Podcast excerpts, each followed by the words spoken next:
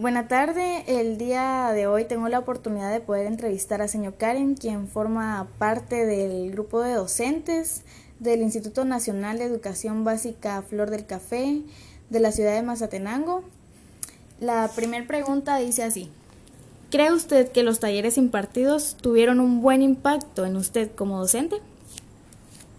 Claro que sí, creo que a veces eh, como docentes nos acomodamos y eso eh, nos implica que los estudiantes también se acomoden. Después de cada taller impartido, eh, yo tomaba mis notas, compartía con mis estudiantes lo interesante de cada taller y además a motivarles a que realmente puedan aprender. La siguiente pregunta es, ¿usted como docente cree que los talleres impartidos involucraban un tema de importancia? Eh, sí, al parecer lo veíamos que algo pasaba, pero no profundizaba. Eh, y vuelvo a recargar el acomodamiento, pero, era, pero es necesario poder desarrollar el tema, además de la magnitud de los resultados que se pueden obtener a través de los talleres.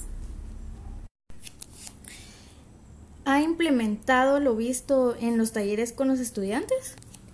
Sí, Hemos tenido el apoyo de la directora, se han realizado actividades que ayudan a la mejora y continua de la enseñanza. Con mis estudiantes desarrollamos actividades que se notan y a la vez las disfrutan. La siguiente pregunta es así. ¿Ha notado mejoras en los estudiantes respecto a la autorregulación de los aprendizajes?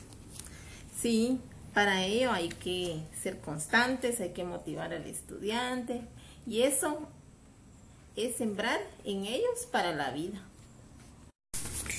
Y como última pregunta tenemos, ¿podría decirme qué es lo más gratificante que le ha dejado el desarrollar lo aprendido en los talleres?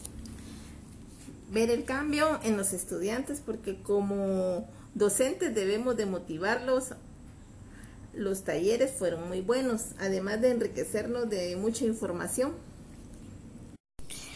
Y es así como la entrevista ha finalizado. Agradezco la, la participación activa perdón, de señor Karen.